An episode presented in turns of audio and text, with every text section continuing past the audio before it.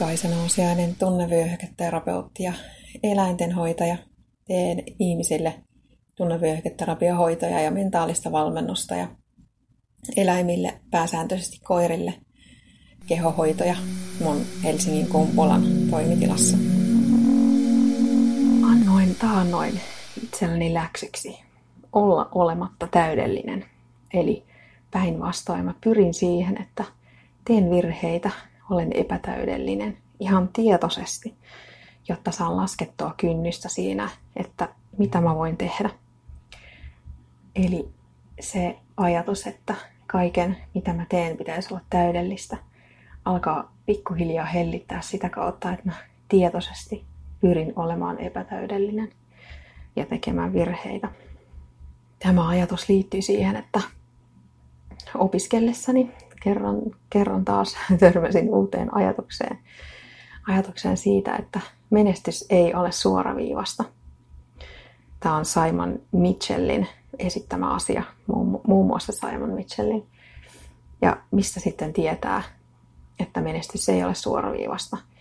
No siitä, että ne vanhimmat firmat, joita on olemassa, ei ole kaikkein menestyneempiä tässä maailmassa. Jos menestys olisi suoraviivasta, niin tietysti ajan myötä menestystä tulisi yhä lisää ja lisää ja lisää, joka vuosi lisää.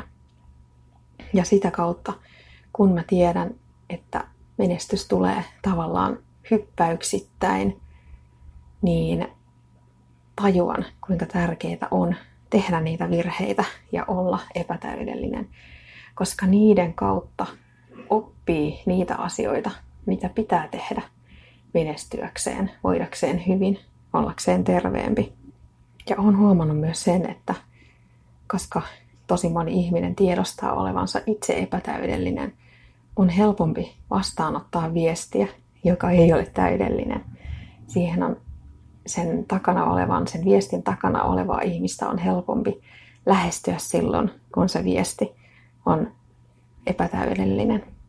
Viestin tuoja tuntuu siis olevan lähempänä itseä, lähennä, lähempänä omaa epätäydellistä itseä.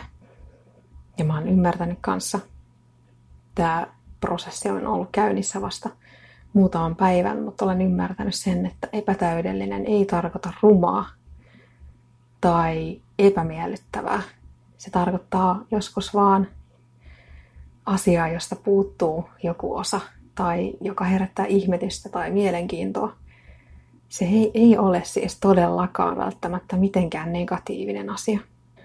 Eli jotta mä menestyisin niissä asioissa, missä mä haluan menestyä terveyteen liittyen, tuloihin liittyen, työhön liittyen on yleensä, niin pitää tapahtua myös notkahduksia, niitä epäonnistumisia, mokia, joiden kautta mä opin.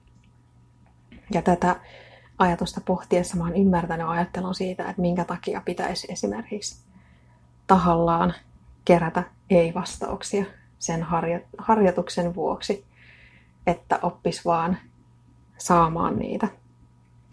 Että mun, mun epätäydellisyyden kokemukset mieluummin hankin jostain muualta kuin ton harjoituksen kautta. Se on toki yksi vaihtoehto. Mutta olen jo tässä lyhyessä ajassa muutamassa päivässä oppinut sen, että pystyn joustamaan omista rajoista. Pystyn alkamaan hyväksyä sen, että mä olen epätäydellinen ja että ne viestit, mitä mä tuotan, saa olla epätäydellisiä. Ja toisaalta, eihän täydellisyyttä käytännössä ole. Se on vaan mun omissa mielikuvissa.